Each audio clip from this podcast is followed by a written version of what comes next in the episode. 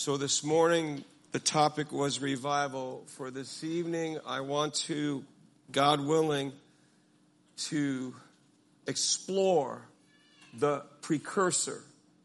What kind of environment, what kind of activity must the church participate in preparation for God to rend the heavens, come down, and pour out His Holy Spirit? If you have your Bibles, turn to Isaiah chapter 40. We're going to look at verse 3. The voice of one crying in the wilderness, prepare the way of the Lord. Make stress in the desert a highway for our God. Every valley shall be exalted and every mountain hill brought low. The crooked places shall be made straight and the rough places smooth.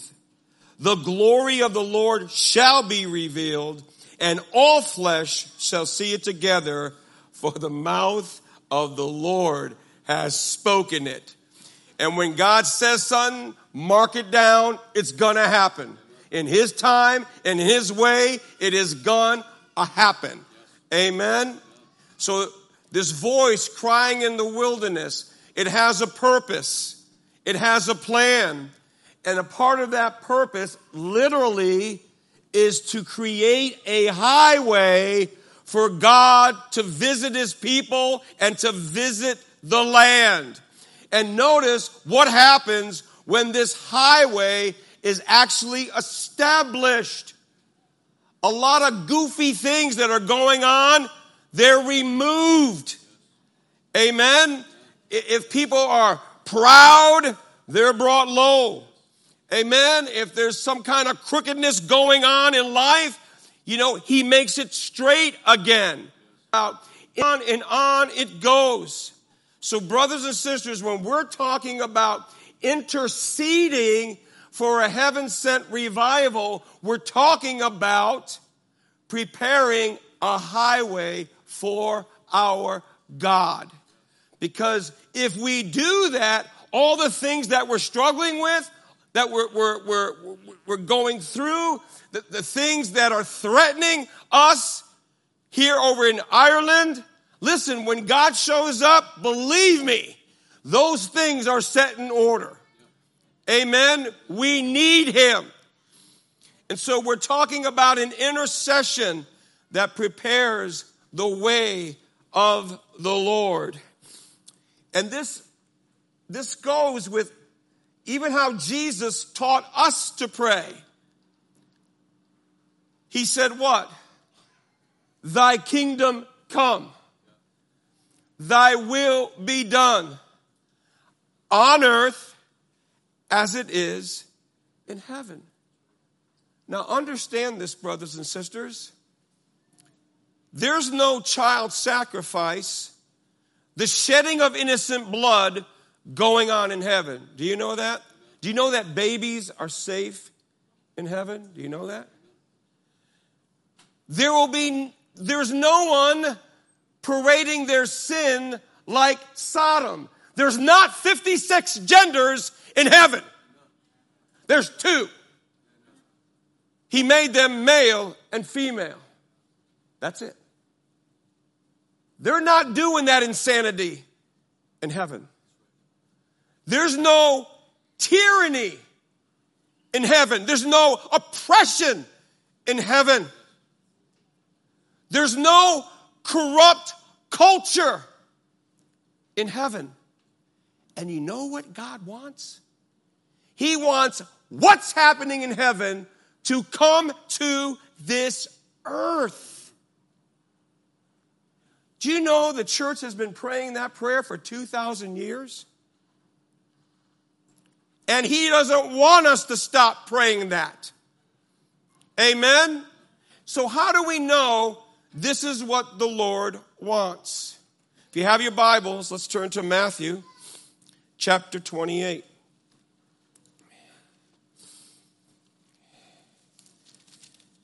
This passage of Scripture is known as the Great Commission. And, sweetheart, could you give me that water over there, please?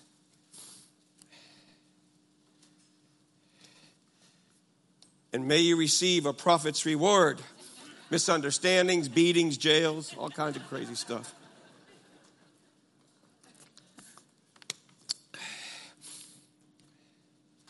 Listen very carefully to these words, brothers and sisters, because you are standing on solid ground here. And Jesus came and spoke to them. Obviously, this is after he has been raised from the dead, saying, All authority, everybody say, All authority, has been given to me in heaven and just a little bitty, bitty, bitty bit on the earth.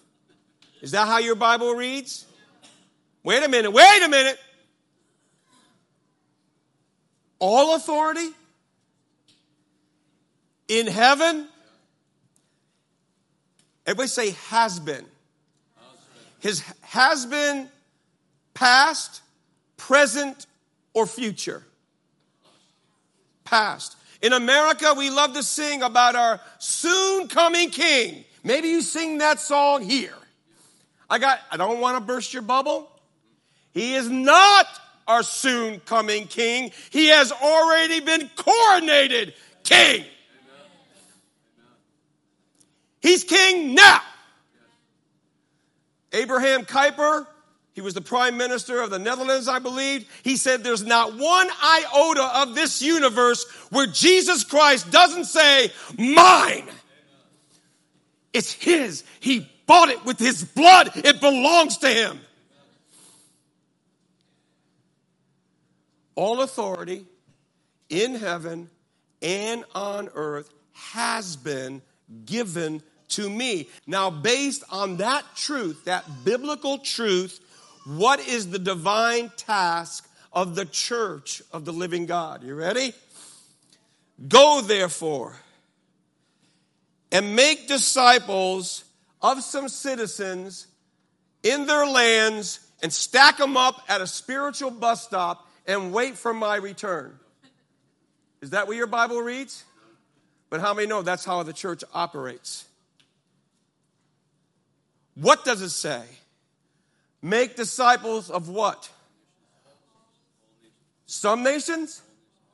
All nations. This is quite a task, by the way. Amen? He says, baptize whom? Individuals or nations? He's talking about nations. Baptize them in the name of the Father and of the Son and of the Holy Spirit and then what's the last part of that? What does he say? Teaching them to observe what?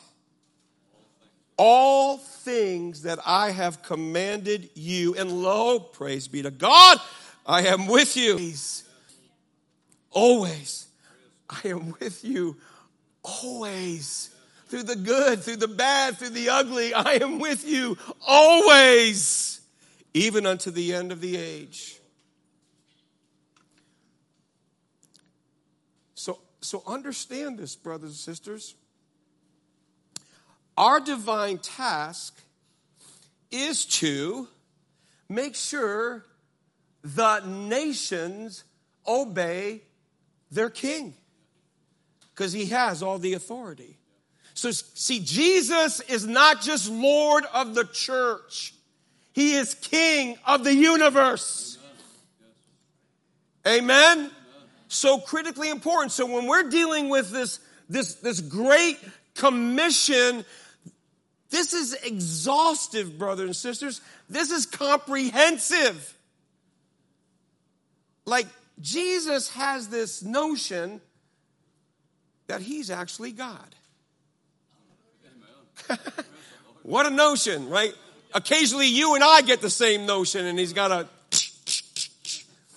I tell people I was seven foot two when I met the Lord. The incredible shrinking man. So, brothers and sisters, I want you to think with me. If this is our divine task, is if this is what we're supposed to be about, when you look at the condition of the families in Ireland, when you look at the condition of the church, when you look at the condition of your government, your laws, when you look at your culture, can you honestly say this has all been discipled by the church of the living God? Listen to me, brothers and sisters. Any nation that commits child sacrifice and the shedding of innocent blood, any nation that parades their sin like Sodom, that is not a nation that has been discipled by the church of the living God. And understand this for a surety, brothers and sisters. Please mark this down. The condition of the family, the condition of the church, the condition of your culture, the condition of your government, the condition of your law. This is God's report card on the effectiveness of His church. Now listen, I don't know what grade you get in Ireland, but we have, I mean, in America, we got F, F, F, F, F. If there was a lower grade, we would get it. And we're a very religious people. But we've had no impact on the evil that is savaging us. To God. So, brothers and sisters, we, we sort of got to get back to God's program here. Amen? And how many know we need the power and the presence of the Holy Spirit to do this? See, one of the reasons why we don't experience miracles today, one of the reasons why we're so dry and we, we, we want those living waters to, to burst forth is because we never crossed the line of obedience. We never put ourselves at risk to advance the kingdom of God. we, like in America, we have a very comfortable Christianity. And the problem with that type of, and by the way, God is judging that Christianity. He is. He's judging that form of Christianity in America. And praise be to God through that, He is bringing forth biblical Christianity in America. And I don't know if you have to go through that process, but I know one thing for sure that we got to move from the playground of that kind of form of Christianity and get back to the battleground of biblical Christianity. Amen? So critically important. So here's the good news the church and every individual, Christian that is born of God's Spirit, you have two, everybody say two, two powerful intercessors. You have one in heaven, and you have one upon the earth. Let's look at the one in heaven. If you have your Bibles, turn over to Hebrews chapter 7.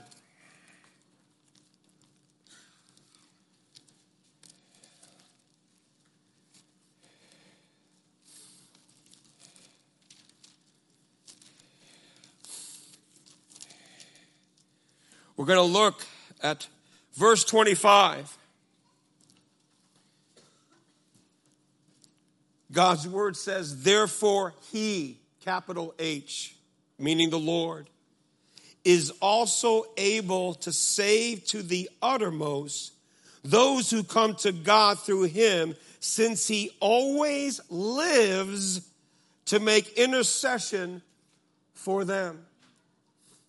You have a mighty intercessor in heaven. And what is, what is he interceding about? That once the Spirit of the living God, daughter, inside of you, and you're washed in the blood, and you become a son and daughter, his commitment is to save you to the uttermost. That's why you can run, but you cannot hide. Believe me, I tried it. He hunted me down like the bounty hunter. Yes. Thank you, Lord. Now, sometimes, brothers and sisters, when we see that word intercession, we sort of just think of prayer. Now, I got to tell you, I have a hard time relating to that in this instance. Because I, I don't see Jesus like on his knees at the throne room praying right next to the Father. In fact, he could just lean over and said, Hey, Father, let's talk about it. See, there's an aspect of intercession, brothers and sisters, that means intervention, interposition. In other words, when we're on this earth struggling through this crazy thing called life, struggling, amen, there are those times we cry out to God, amen. And the Bible says He hears us. And so when he's ever make, living to make intercession for us, that means when we cry out to him, he answers our prayers, he intervenes. Many are the afflictions of the righteous, but the Lord delivers us out of them all. Why? Because he ever liveth to make intercession for you and for I.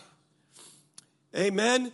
You have that advocate in heaven. And let me remind you, he will never, ever lose a case. Ever. Amen. Well, let's look at the intercessor with us. What I do with that order? Okay. Well, before we do that, I want to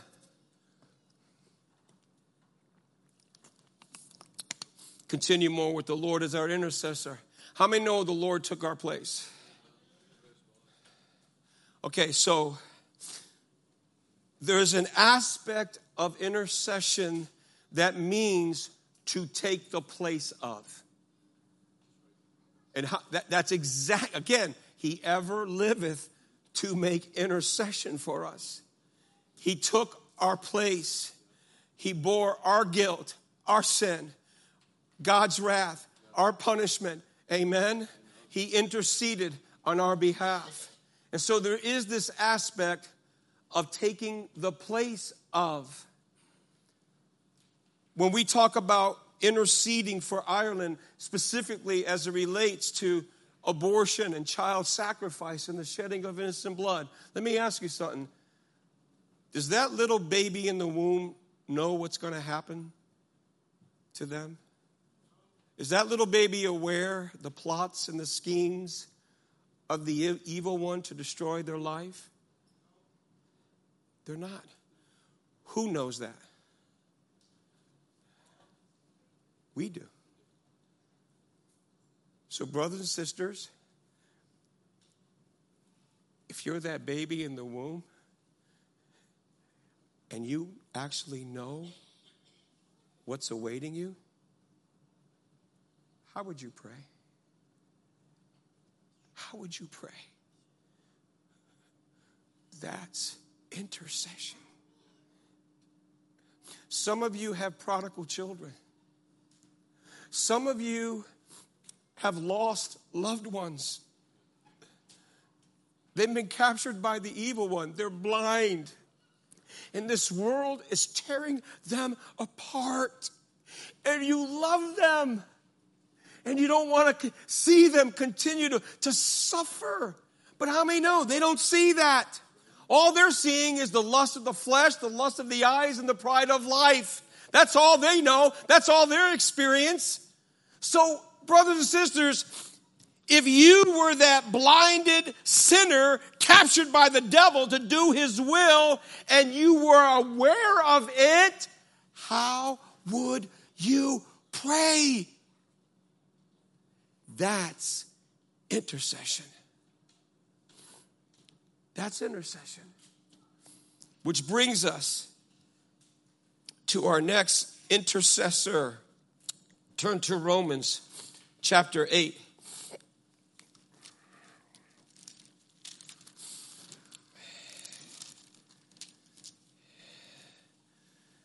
We're going to look at verse 26.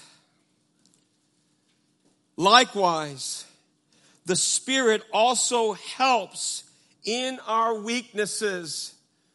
How many thank God that in our weakness, God shows Himself strong? And believe me, I'm experiencing this right now because I am flat out wiped out. For we do not know what we should pray for as we ought. Listen, but the Spirit Himself makes intercession for us with groanings which cannot be uttered. I've had a few experiences of this in my life. Most of you don't know my back. A picture. I was pursuing an acting career in Hollywood. I had a manager at Columbia Pictures. I was making it. And God had a little contention with me. I didn't know what He was doing. But this was the season in my life, brothers and sisters, where He just poured out a spirit of grace and supplication and intercession into my life. This is no exaggeration. I was praying literally like a full time job. I was for like five days, 40 hours a week, six, seven hours at a time. When I got done, you could wring out my clothes. My pants were soaked. And here's the thing I never got tired. I never got exhausted. I never uh, stopped thinking about what I should pray. It was just this, this season of incredible intercession and prayer. And I didn't know what God was doing, but what He was doing, He was birthing me into the ministry. I didn't know that. I just know I had to pray. He, he was drawing me, He was pouring this into me. The power of God, listen, the power of God was so strong in that house Literally, gospel truth. People would knock at the door, they knock at the door, ring the doorbell, and I would hear thud. Literally. Someone would, I'd open, I'd come to the door and there were people laying on my lawn. Seriously, they opened the door and the power of God, boom, down they went. Or if they made it in, thud on the floor. And I had to, you know, come to, come to. Seriously, the power and the presence of God was so miraculous, so incredible. I didn't know about it. There was this spirit of intercession. Amen. And it lasted actually for a few months. And then there were times, brothers and sisters. Now, listen, I'm a guy, and I'm a guy guy. Okay? Women, you know something about travail. It's called having babies. I remember my first wife, we had a first birth, it was home birth. You don't normally do it on the first one. And I can remember like she was hitting some octaves I didn't even know existed, right?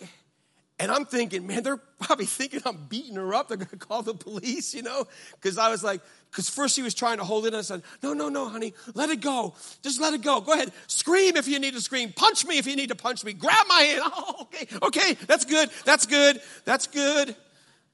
Right? But then she screamed so loud, I was like, honey, keep it down. They're going to come and arrest me. You know, but I seen it. I seen a woman in travail, bringing forth a new life, birthing someone into the earth. And you got to understand, brothers and sisters, travail is the deepest part of intercession. That's the deepest you can go as an intercessor. And that kind of travail births things from heaven on earth. When Zion travails, she brings forth her children. Now, there's been a couple of times, brothers and sisters, where, again, this was God preparing me to leave the acting career, my idol behind, and serve Him. Anybody hear of uh, Debbie Reynolds, the actress Debbie Reynolds? She let us use her studio for church. Her son Todd was one of the elders of the church that I went to. She was very gracious to us. So imagine my shock, my surprise. We're at a Wednesday night service. I'm sitting there minding my own business. We're worshiping the Lord like we just did. I'm sitting in there, and all of a sudden, my belly starts getting really warm. And it went from warm to like hot. And I'm like, okay, this is a new sensation. what in the world is going on? Right? So I'm, I'm, and I'm sweating. You know, everybody's all cool, you know. Hey, praise the Lord, man.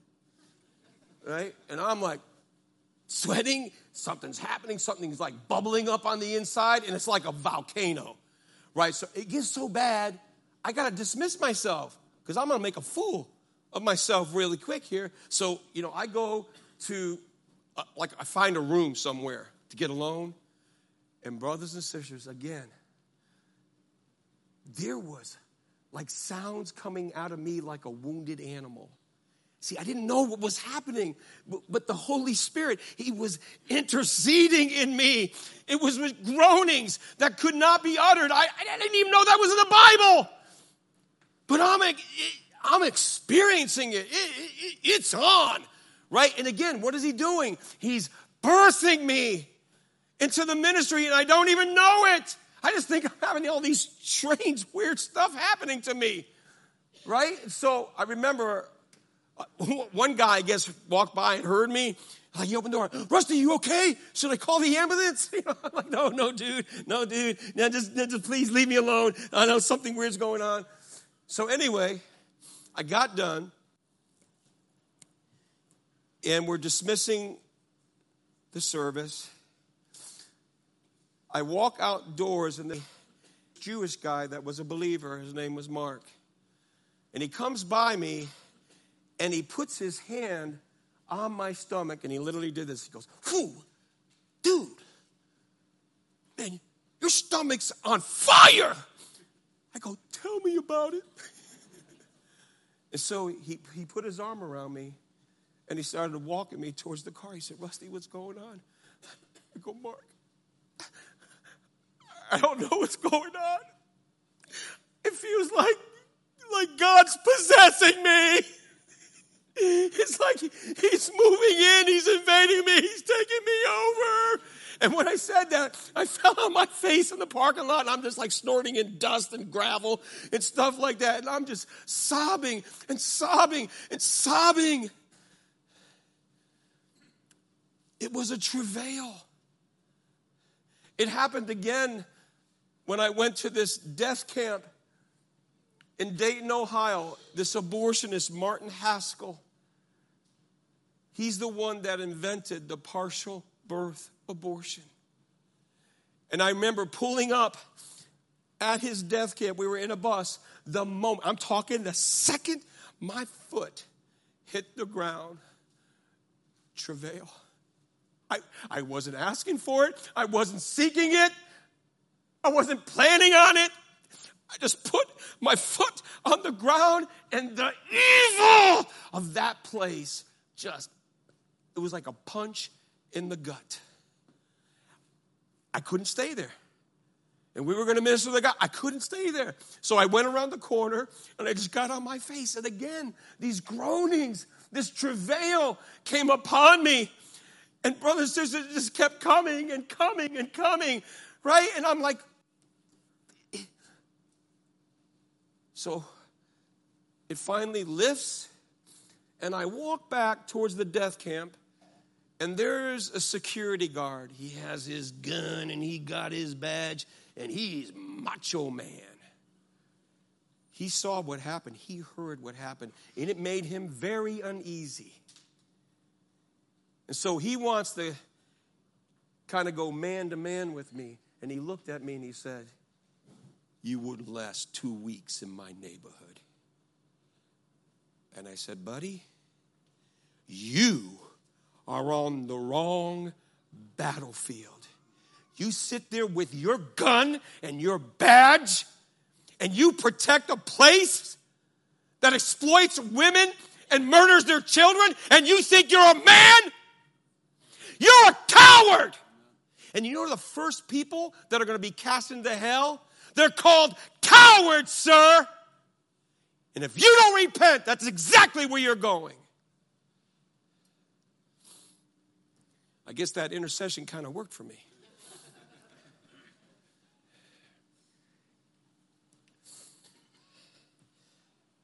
the Apostle Paul, grown man. Do you know he re- travailed, gentlemen? And he said he travailed twice. He travailed so people would be born into the kingdom of God and added to his church. He also travailed till Christ be formed in them. Amen. This is the intercession, brothers and sisters. This is the travail. And so understand this, like we talked about intercession taking the place of. When we're talking about the intercession to produce a revival, you got to have a, tenacity. Everybody say tenacity. Amen. So, when we talk about intercession as having this tenacity element, that means you ain't going to stop until something happens. You're not going to stop until something happens. Amen? So this is not like, oh, you know, I'm a Christian and I go to church and like I'm supposed to pray. And so, you know what? You know, God bless this meal. Amen. Check. I'm a Christian and I met my prayer obligation. That kind of prayer may bless your meal, but it ain't going to conquer evil and it's not going to set the captive free.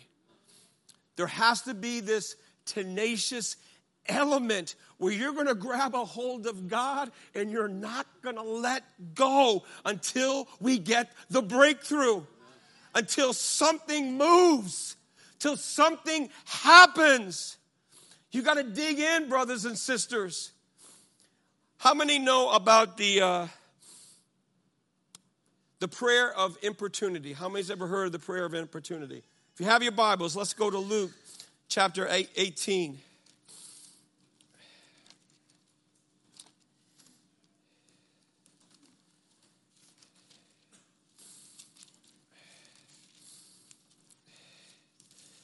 You're probably all familiar with this. Interesting, the parable, listen, of the persistent widow. Everybody say persistent. When I'm talking about intercession to this magnitude, I'm talking about pit bull prayer. When do you know something about a pit bull? Once they not just bite you, when they bite you, their jaws lock.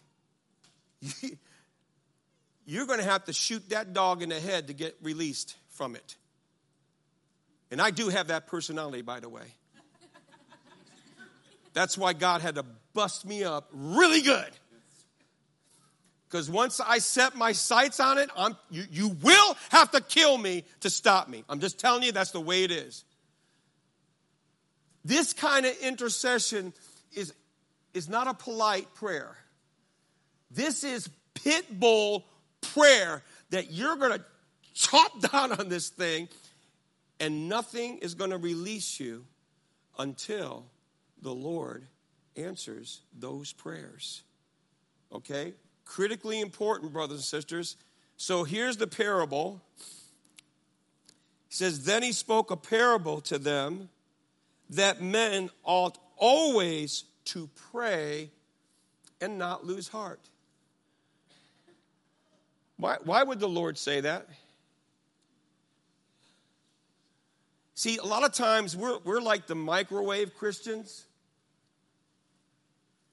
Like we have gotten so impatient, we're tapping our toe at the microwave, waiting. The kind of prayer we're talking about here, it's a labor, and it's a labor of love. Amen. It's a tenacious fervency. See, Christians of old, when they see the stuff that's happening, like what's happening in your nation, they got to their knees. they, they, they, they got together. They began to pray. They began to intercede. You look at every revival, right? Every revival, it was certain Christians that looked around and said, I am not satisfied with the status quo. Like the dry, you know, we're in a dry and weary land. You know what I'm saying? All this stuff is happening, and we're getting further and further away from our Lord. And they knew that, they understood that. And that's why, like the Spirit of God would just move, uh, you know, in a few ladies or a few men, they would gather together, they would seek the Lord, they would cry out, and they would pray, and lo and behold, boom, God would pour out His Holy Spirit, sort of like the rain. The former and the latter rain. Come on, Lord. So listen to what He says here. There was a certain city, there was in a certain city a judge who did not fear God nor regard just man. By the way, that's sort of the government you're dealing with right now, just so you know. This government does not fear God. And it really doesn't care what you have to say about it either. They made that clear by criminalizing Christianity. So, no, that's the kind of obstacle you're up against. That's the kind of situation you're facing. Now, there was a widow. This was not a statesman. This was not a general. This was not a person who had standing, nor reputation, nor influence. This is the most vulnerable person on the planet going up against a judge that doesn't fear God and doesn't fear man. How many think the widow is going to win that battle? If you had a bet, who's going to win that battle? Where are you putting your money? On the tyrannical government or a vulnerable widow? Everybody say, but God. But God. Well, there was something in this widow woman holy, holy, holy. Fire couldn't burn it away, and water was not going to drown it. So there's this widow, and she came to him saying, Listen, get justice for me from my adversary. You know your message to your government? Get justice, not for me, but for the baby in the womb. Get justice. And I'm not stopping. And I'm going to keep coming. And I'm going to keep coming. And I'm going to keep praying. And I'm going to keep interceding. And I'm going to do this until you, judge, do your duty. And brothers and sisters, you got to have that tenacity. that comes from the Holy Spirit. God is a God of justice. His throne is built on the pillars of righteousness and justice. He wants you and I to be just in our dealings. So critically important. So she keeps coming and coming and coming, and let's see what happens. And he would not for a while, but afterward he said, Nor within himself, though I do not fear God, nor regard man, yet because this widow troubles me, I will avenge her lest by her continuing coming she wear me out. See, you see that kind of intercession? What we're talking about here, brothers and sisters? This is not casual prayer. Right? This is a prayer that will not be denied. There's a great evil, there's a great injustice going on. Amen. And it's so wrong. And it's so going to hurt you and your nation and your future. And we got to have the tenacity like that little widow woman. Amen. She's basically saying, Not under my watch. Not under my watch. No, sir. This will not stand. And I'm going to come and come and come until you get it through your thick skull. In Jesus' name, this ends. This ends. Amen. We know there's another parable. We talked about the neighbor, right? The neighbor. He's sleeping. I wish I was that neighbor. Get some sleep. I'm telling you, it's, it's, it's been gone. Like I'm in the night watches, man. I'm just telling you, something's going on here. I just, I, I sit, I'm, I'm like, I'm wore out. I'm just,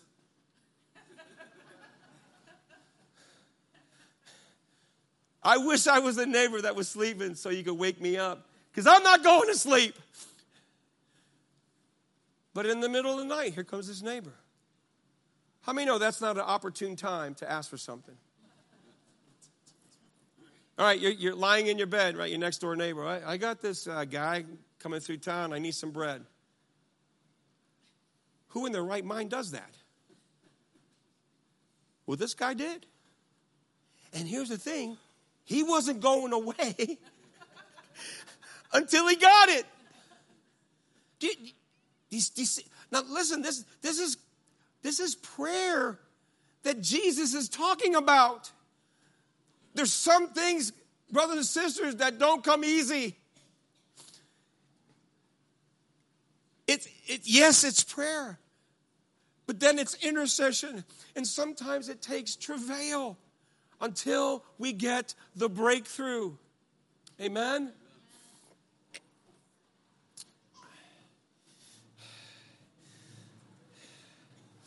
Excuse me just for a minute.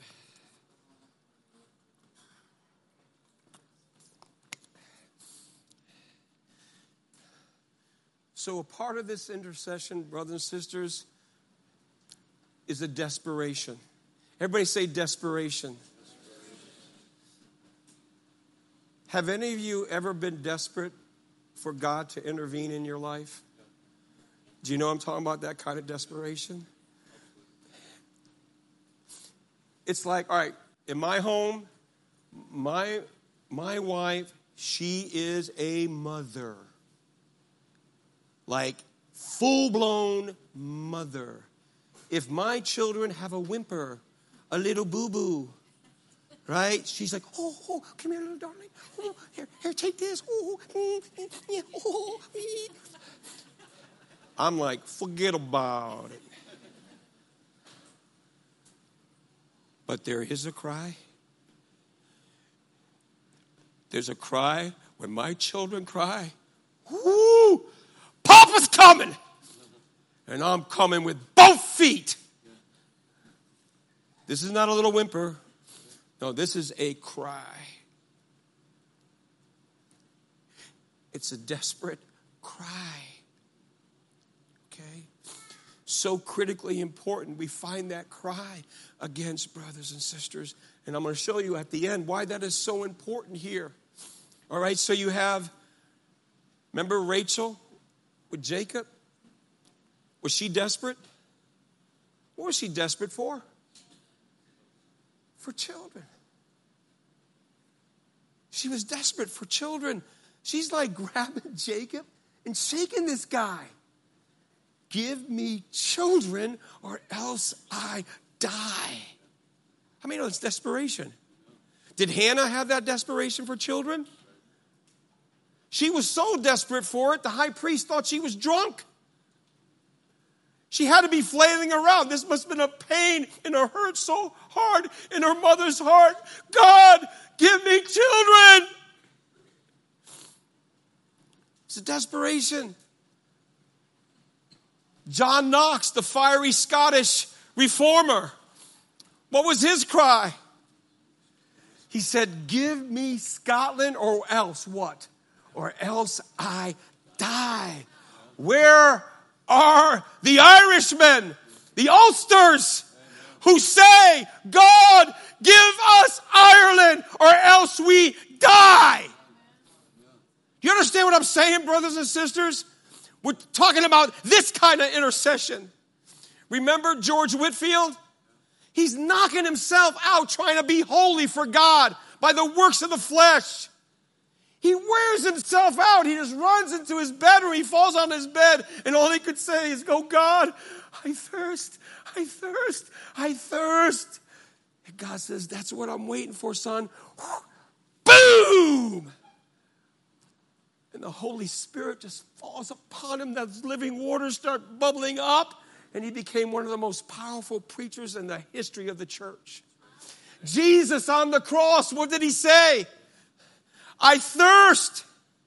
I thirst. There was a desperation. I thirst.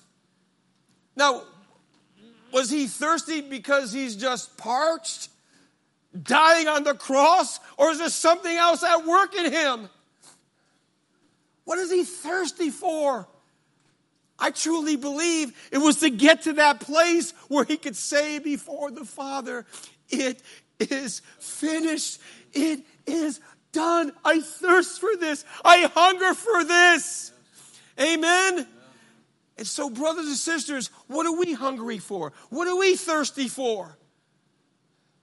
Because how many know so much of the stuff in this world does not satisfy? It just doesn't. It's a counterfeit. It's a counterfeit. We want the original. Amen. We're going to close with this passage of Scripture Psalm 106.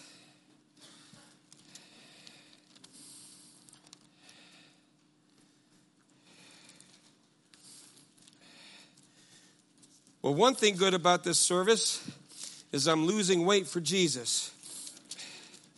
Because you guys have helped me to put on a lot of pounds. This is the best fed I've ever been in my life. Have a wee little bit. Have another wee little bit. Yes. And this wee little man is getting much larger.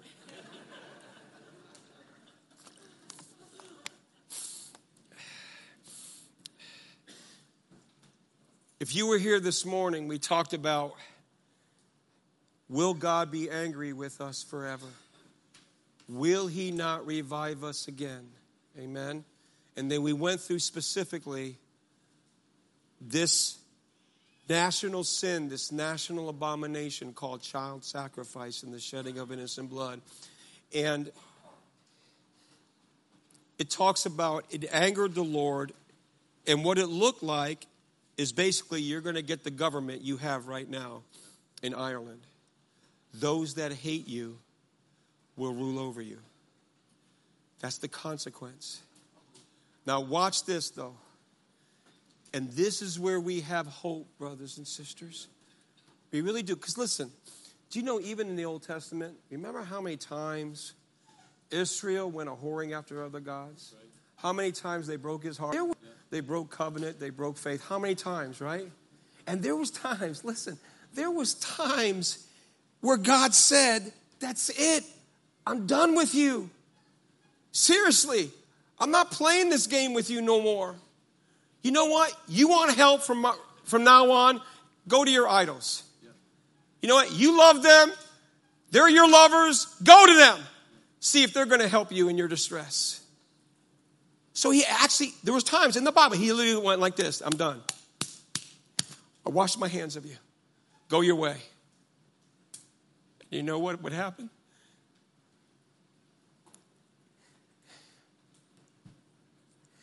Would see his people come under oppression. He saw the devastation in his life, in their life. And you know what he did? He intervened again. He came to the aid of his people when he even said he wasn't going to do it. He did it.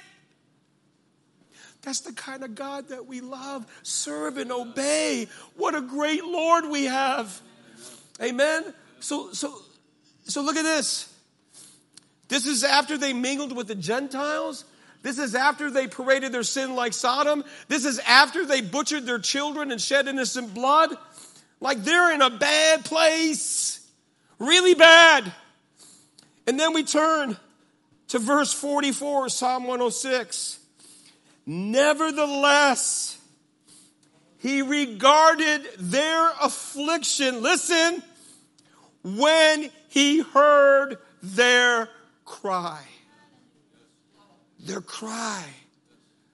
Now, again, brothers and sisters, I know this can't be artificially produced. You know, I'm not talking about a religious spirit like some Pentecostals, you know, they, they fake the tears and all that kind of stuff, and they and, and their their voice changes, influxes like uh, Lord, uh, uh, hey, uh, I'm, I don't know what that is. That's not what I'm talking about. I'm talking, it's an honest goodness cry from your gut, from your bowels, that you cry out to God, Lord, please don't leave us like this. Don't turn us over. Please, God, arise, God, spare your people. Spare our children, oh God. Spare our grandchildren. Lord, please grant us a future and a hope. That's the kind of cry, brothers and sisters. Okay? And again, I wish we could lay hands and impart that. But that's got to be something between you and the Lord. Amen? And so, pray to the Lord of harvests, right? To raise up laborers. So that means if you're going to pray to be a laborer, or pray for laborers, how many know in a way you're volunteering to be a laborer? All right. How many received something here this evening? Amen. So, brothers and sisters, as Pastor Ken told you, this is sort of a special evening in the sense that we're going to have a commissioning service here tonight. That's how we're going to conclude this service.